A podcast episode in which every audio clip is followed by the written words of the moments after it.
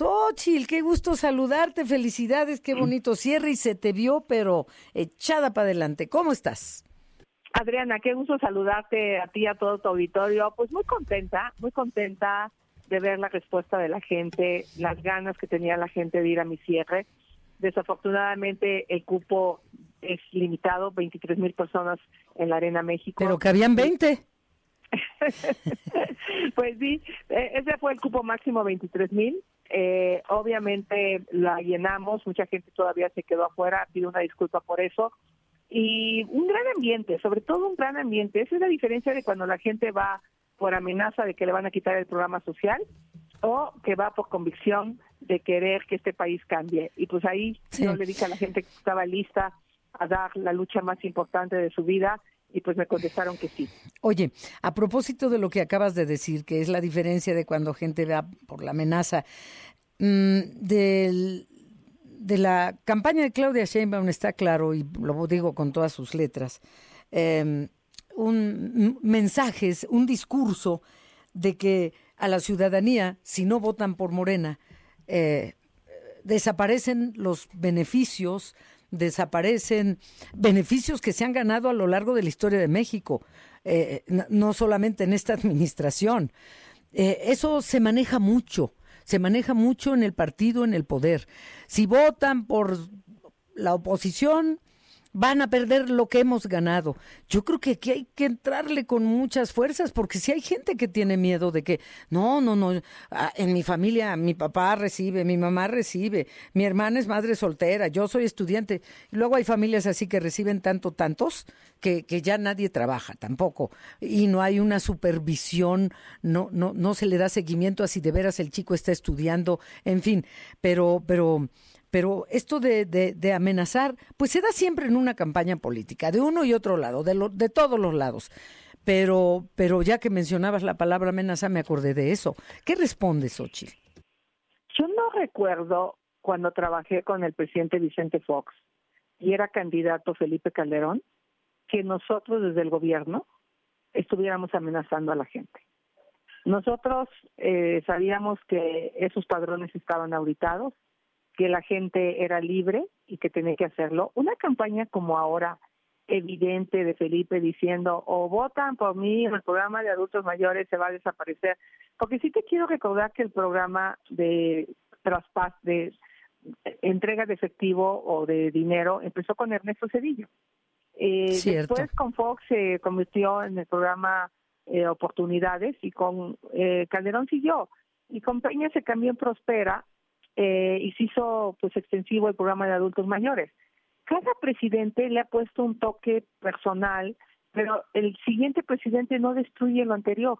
Fox no destruyó el Progresa de Cedillo, Calderón no destruyó el Oportunidades de Fox, eh, Peña Nieto no destruyó el programa de, de Calderón, ¿no? Y el presidente continúa con estos programas Eh, que ya se encontraban vigentes y, yo creo que eso es lo que la gente tiene que entender, que esos programas les, les tocan, son de ellos y que de alguna manera dejen de tener miedo. Y yo, a diferencia de ella, creo que la gente merece más que eso.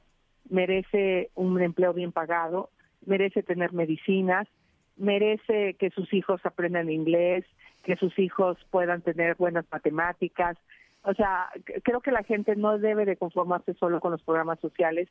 Y este gobierno quitó estancias infantiles, escuelas de tiempo completo, quitó apoyos para los jóvenes deportistas, para los científicos. O sea, eh, canceló muchos otros programas que eran indispensables y que la gente pues no se da cuenta que le dan el dinero de la pensión de adulto mayor, pero tiene que ir a comprar sus medicamentos porque no los hay. Eh, entonces creo que eso es lo que tenemos que hacerle ver a las personas y eso lo vamos a hacer con los comerciales de televisión. Eh, bueno, ayer fue un cierre de campaña, pero de las pre-campañas quedan tres días. Eh, ¿Qué sigue antes de la siguiente etapa, Xochil Gálvez? Pues mira, ahorita estoy aquí llegando a Europa, Michoacán. más tarde salgo hacia Campeche y de ahí me brinco a Tabasco. Y por cierto que la refinería sigue sin refinar. Es se han gastado 400 mil millones de pesos y me cierro en Guanajuato el próximo jueves. Bueno, eh, de todas maneras, eh, eh, esto ya lleva largo tiempo de cortadera, de listones, de obras que, que, que, no funcionan, no solo la refinería. Hoy dijo el presidente que le dijo a Rocío Nale que ya, que se ponga las pilas, que se apure. Eh, y, Rocío Nale ya no está. Perdón, Rocío Nale, que Rocío Nale se puso las pilas cuando, Sí, sí, no, no, ya no está, pero, pero bueno, el tema es que pues no refina ni un barril. El tema es que la megafarmacia, eh, tenemos el caso de una señora que habló a, la farmacia de acá de Huehuetoca, Estado de México, por un medicamento para el cáncer que no lo tienen en el hospital y tampoco se lo dieron ahí en la farmacia, en el jacalón ese que, del Estado de México. En fin, es puro cuento. Por eso yo hablé de tres valores. Mira, déjame repetir lo que dije ayer. Por favor. Creo que es muy importante que los mexicanos lo tengan claro. El valor de la vida. Más de un millón de muertos es responsable este gobierno. 175 mil personas asesinadas, 200 mil personas que han muerto por falta de medicamentos o desatención médica, porque esa persona que no tiene medicamento para el cáncer, si no lo tiene, se va a morir. Y eso no está bien. Y 800 mil personas murieron por el COVID que no se nos olvide que somos el país que más personas médicas y enfermeras murieron por COVID en todo el mundo. Entonces, el valor de la vida no lo hemos eh, valorado y lo estamos perdiendo. Y eso está mal porque están matando a nuestros jóvenes.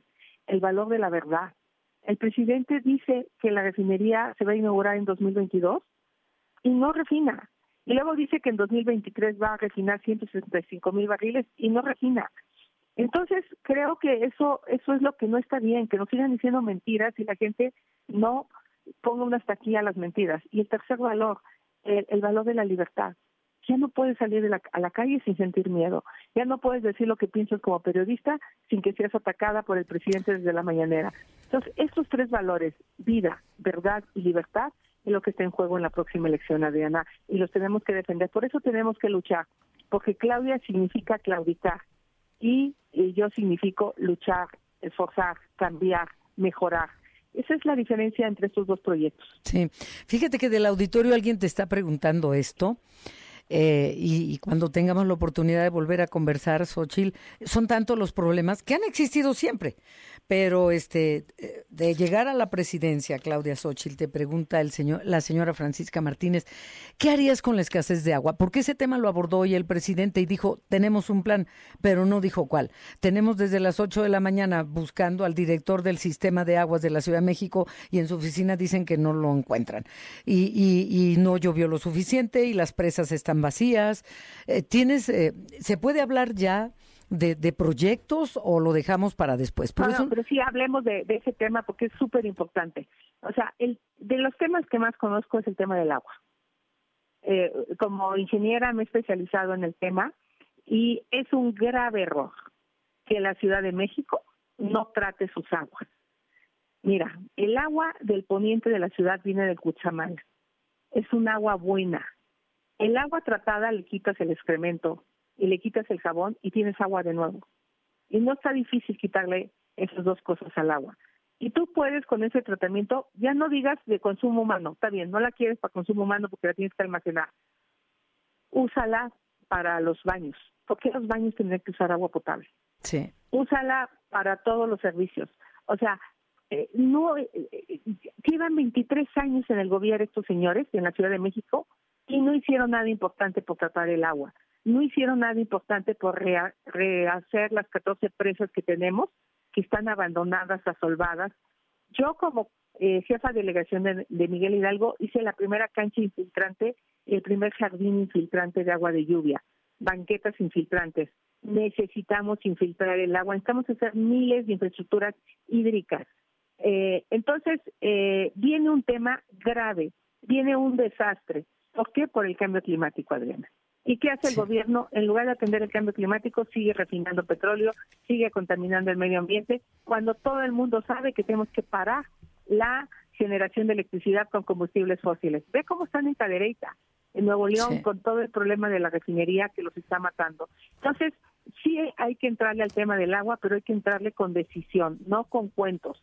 Eh, la verdad es que no tiene ningún plan. La verdad es que para mayo la Ciudad de México va a estar en una crisis brutal y ojalá no sea similar a la que tuvo Nuevo León. No, pues eh, ya anunciaron el recorte, porque y eso que todavía no viene la temporada de calor y lo anunciaron también específicamente para Luca en el en el Estado de México, reducción de un 50% ya, en fin, eh, es una problemática muy, muy, grave. Eh, otro, otro asunto. Vamos al, tema político, Xochitl, por favor. Y bueno, si quieres agregar sobre otro tema, pues eh, bienvenida, Xochitl. Em, hay tirantes en, en la alianza. Eh, o fracturas o jaloneo por diputaciones, por alcaldías. Eh, ya vimos que te molestaste muchísimo por las declaraciones de Marco Cortés de que pues no me ayudes, compadre, eh, por lo de Coahuila, ¿no? por ejemplo, allá pues PAN y PRI van a ser contrincantes, luego el verde será contrincante Morena. Está el jaloneo muy, muy fuerte a nivel nacional, Campeche, Guanajuato. ¿Qué habría que hacer para que la, alianza se fortalezca y, a los ciudadanos no, nos presenten proyectos formales, serios, fuertes, eh, que estemos pensando en lo que nos ofrecen, no en sus jaloneos. Mira, es claro que los partidos políticos tienen que repensar muchas de las cosas que están pasando, todos los partidos políticos, no solo uno, todos. Porque esta crisis es para todos los partidos políticos. Ve lo que le gritaron ayer a, a Morena en Hidalgo, porque Claudia lo que hizo fue traerse priistas a Morena. Y mm. todos los morenistas que crearon Morena, que hicieron el esfuerzo, pues ya los abandonaron. Eh, porque Claudia disfruta más a un priista en Morena que uno de Morena, la verdad. Y si es panista, lo disfruta doblemente, de verdad. Te lo digo sinceramente. Entonces, en ese sentido, en Hidalgo están muy enojados porque el candidato a senador viene del PRI, luego se fue al Verde y ahora está en Morena. ¿Y qué cambió de esa persona cuando era del PRI? Es la misma persona. Y no que son tan despreciables los que vienen del PRI. ¿Qué cambió de Rubiel? es la misma persona que despreciaban hace seis meses. Es más, este, pues, este, Erubiel eh, descalificaba a Claudia. Este, entonces, la verdad de las cosas es que yo a lo que me comprometo con los ciudadanos es, no tengo compromiso, de ningún tipo, inmoral con nadie. Mm. La única razón por la que quiero ser la candidata a la presidencia de la República de esos tres partidos es porque quiero que México le vaya bien, quiero que los pobres dejen de ser pobres y quiero que la clase media sea fuerte. Mm. A mí ningún partido me ha impuesto algún tipo de condición, de cuota, de nada. Mm. No lo hubiera aceptado, pero lo digo claramente. Entonces, eh, pues la verdad, yo estoy aquí porque un millón de ciudadanos firmaron y los partidos me abrieron la puerta. Se los agradezco. Camino con los partidos, los respeto, con los buenos militantes de los partidos, pero sí los partidos todos, todos tendrán que reflexionar mucho de cómo recuperar la confianza de los ciudadanos y en mi caso yo estoy feliz de caminar con buenos periodistas, buenos panistas, buenos periodistas, pero sobre todo con muchos ciudadanos. Mm. Bueno, a propósito del chapulineo, que van, que vienen, que suben, que bajan, que, que se cambian de camiseta como de, ya sabemos qué, pero este, Sochi, exacto, ya lo dijiste, se cambian de camiseta, bueno, y quién sabe si se los cambian, estos últimos. Bueno, este, Verástegui, a ver, eh, está bien, ya nos acabas de decir. Yo ni, ni, ni, le debo nada a nadie, ni al PRI, ni al PAN, ni al PRD, ni nada. Verástegui es, es, es un hombre eh, que nada más con que él diga que simpatiza con mi ley, con el presidente de Argentina, que, es de ultraderecha, que, el propio Verástegui se ha expresado de una manera nada liberal, más bien conservadora de extrema derecha en cuanto a los derechos de las mujeres, el derecho a decidir por nuestro cuerpo, muchas otras cosas. Y entonces yo pensé, a ver, a ver, a ver, qué bueno que voy a conversar con Xochitl. Eh, ¿Por qué Verástegui contigo en tu campaña? Parece que no cabía ni aquí ni allá. A ver, no, yo no, yo no lo... A ver, yo, es que ahí malinterpretaron completamente eh, eh, una pregunta que me hizo un periodista sobre Perastegui. Me preguntó que si yo lo invitaría, yo dije, en este proyecto todo mundo es bienvenido que quiera luchar contra la corrupción, luchar contra la pobreza, luchar contra la inseguridad, todo mundo. De Verástegui podrá ir a emitir su, no es parte de mi campaña, Yo no lo he invitado a nada específico en mi campaña. Fue una pregunta que me hizo que si lo invitaría. Yo dije, aquí todo el mundo es bienvenido, eh, porque en este proyecto hay gente pues de derecha y de izquierda, ¿no? Porque hay unos panistas que sí son más hacia hacia posturas conservadoras. Pero en mi caso lo que yo he logrado es unir las distintas visiones en cosas como la seguridad, cosas como eh, el tema de la educación, de la salud, y hay otros temas muy polémicos que hoy no están a debate porque la Corte ya resolvió sobre ellos. Y ya no hay vuelta para atrás en materia de derechos de las mujeres. Todo el mundo sabe que soy una mujer de libertades, todo el mundo sabe mis posturas, pues el mismo Verástegui me desprecia por eso, ¿no? Este, pero no, yo sí quiero aclarar que yo no le hice ninguna invitación. Qué bueno, qué bueno que lo aclaras. Ahora, independientemente de, de, de, de la ideología del, del, señor Verástegui. En fin, eh, otra cosa, y si después nos das la oportunidad, pues ya iremos, porque para ir por partes, y no de manera vaga, sino concretamente ya respondiste hoy lo del agua, eh, la seguridad, ya sabemos que es un tema más que importante, pero el voto joven el voto joven, y te lo pregunté la vez pasada y te lo volveré a, preguntar, ¿qué, ¿qué, hacer para atraer a los jóvenes que sacan su credencial de elector para, eh, para entrar a un antro y que lo que menos les interesa no los convencen? Las redes ahí están. Eh, ¿Qué has pensado para los jóvenes? Primero, hablarles con sinceridad, o sea, no nada más por ganarme su voto echarles cuentos. O sea, cuando yo digo ayer que estoy aquí porque tengo una preocupación legítima por mis hijos que son jóvenes, es cierto, es cierto. Me duele lo que le está pasando a los jóvenes. A los jóvenes los están matando. La primera causa de muerte en nuestro país es la inseguridad. Estoy, estoy aquí por el tremendo amor que le tengo a mis hijos y yo quiero que mis hijos no hereden un país ensangrentado. Quiero que mis hijos puedan vivir en paz. Eh, soy una mujer que tiene un pensamiento bien diferente a otros políticos respecto a los jóvenes. Eh, yo soy de libertades para los jóvenes, pero sí de oportunidades para los jóvenes. Los jóvenes que encuentran esas oportunidades, pues obviamente no se van a meter adicciones, no se van a clavar en broncas que pues, los lleven al abismo pero esas oportunidades hay que creárselas. De verdad hay que generar buenos empleos para los jóvenes, hay que darles buenas oportunidades educativas y lo hice cuando fui jefa delegacional. Había todo un programa para entrar a la prepa, para entrar a la universidad, les entregamos el iPad, eh, les dábamos, fuimos el primer lugar en deporte, becas deportivas, le metimos mucho a la cultura. O sea, es lo que ya hice que a los jóvenes realmente les interesa, les preocupa su salud mental. O sea, es un tema que para ellos es fundamental, el tema de los animales. O sea, a ver, yo tengo en casa dos perros adoptados por mis hijos. Él, eh, el último lo encontramos en el Panteón del Pueblo, súper abandonado a Victoria. Este, no manches, estaba flaca, de verdad. Y mi hija dijo, mamá, llévatela. Y luego nos trajimos al profe también de Tepa. No, o sea, el chavo, los chavos y los animales traen una agenda real este, bueno, cuando fui delegada hice una clínica veterinaria en las colonias donde hay menos recursos para que los perros puedan ser atendidos. O sea, no es solo que diga que me gustan los animales, es que has hecho como funcionaria pública. Otro tema que a los jóvenes les importa muchísimo es el tema de cambio climático. Claudia habla mucho de que es ambientalista, pero fue a impulsar las energías sucias al Congreso. O sea, realmente apostó por un segundo piso en lugar de apostar por una política más hacia la movilidad eh, alternativa. Este, la bicicleta, por ejemplo, a mí Marcelo Ebrard todavía le reconozco más empatía con el tema de la movilidad sostenible. E, en fin, creo que para los jóvenes esos temas son importantes. Su vivienda, eh, su empleo.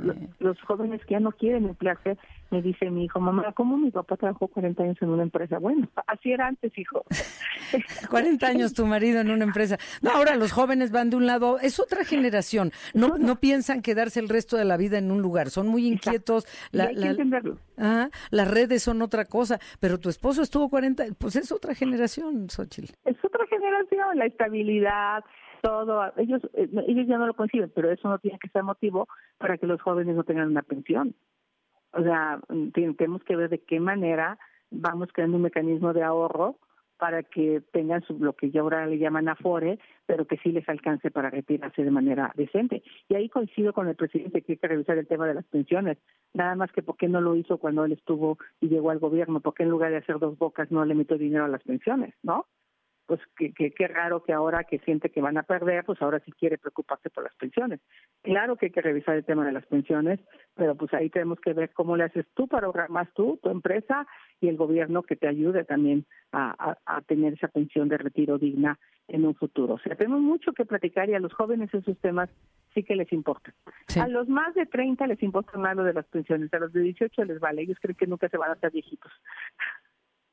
Sí, tienes razón. Pues a, seguir recorriendo el país, a estar en contacto con los mexicanos en, en, general, en fin, y que volvamos a platicar pronto, Xochitl, porque mira, hoy ya lo del agua pues quedó claro, vamos a, a, a rescatar este audio porque luego la gente se pregunta, ¿y qué propone de esto? ¿Qué propone de aquello? Y entonces podemos ir armando lo que han sido tus respuestas a lo largo de las conversaciones, si te parece. y lo que dice Miguel Hidalgo, a ver, preocupada por la primera jardín infiltrante. Vino el alcalde de Portland a inaugurarlo conmigo porque Portland es una ciudad súper sostenible. Pues ya tenemos más tiempo de hablar sobre el agua, pero tratamos el agua, retenemos el agua, eh, hacemos un reuso del agua o no hay mañana. Y ahí sí, denme la oportunidad de llegar para que resuelva de fondo el tema del agua de la Ciudad de México. Ya. Pues qué gusto haberte escuchado. Qué bueno, Xochil. Muchas gracias y buenas tardes. Un abrazo, gracias. A ti, Xochil.